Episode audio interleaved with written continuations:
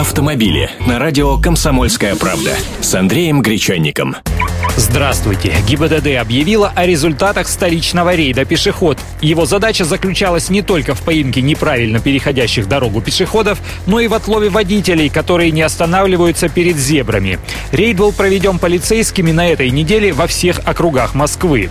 Вот его результаты. Сначала о водителях. В ходе проведения операции было зафиксировано 596 нарушений правил дорожного движения, в том числе 404 случая невыполнения требований уступить дорогу пешеходам на пешеходных переходах, а 192 случая нарушения правил проезда регулируемых пешеходных переходов и перекрестков.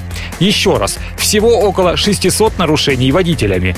Пешеходы же за это время допустили 1408 нарушений, то есть оказались более чем в два раза недисциплинированными. Причем 80 нарушений допустили пешеходы с детьми.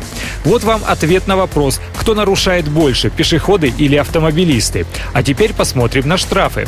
Нарушение правил дорожного движения пешеходом, статья 12.29, часть 1 Кодекса об административных правонарушениях, наказывается предупреждением или штрафом в 500 рублей.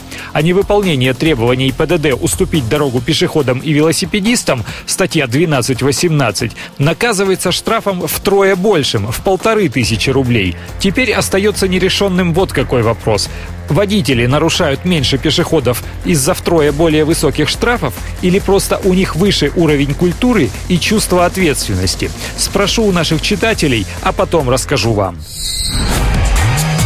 Автомобили с Андреем Гречанником.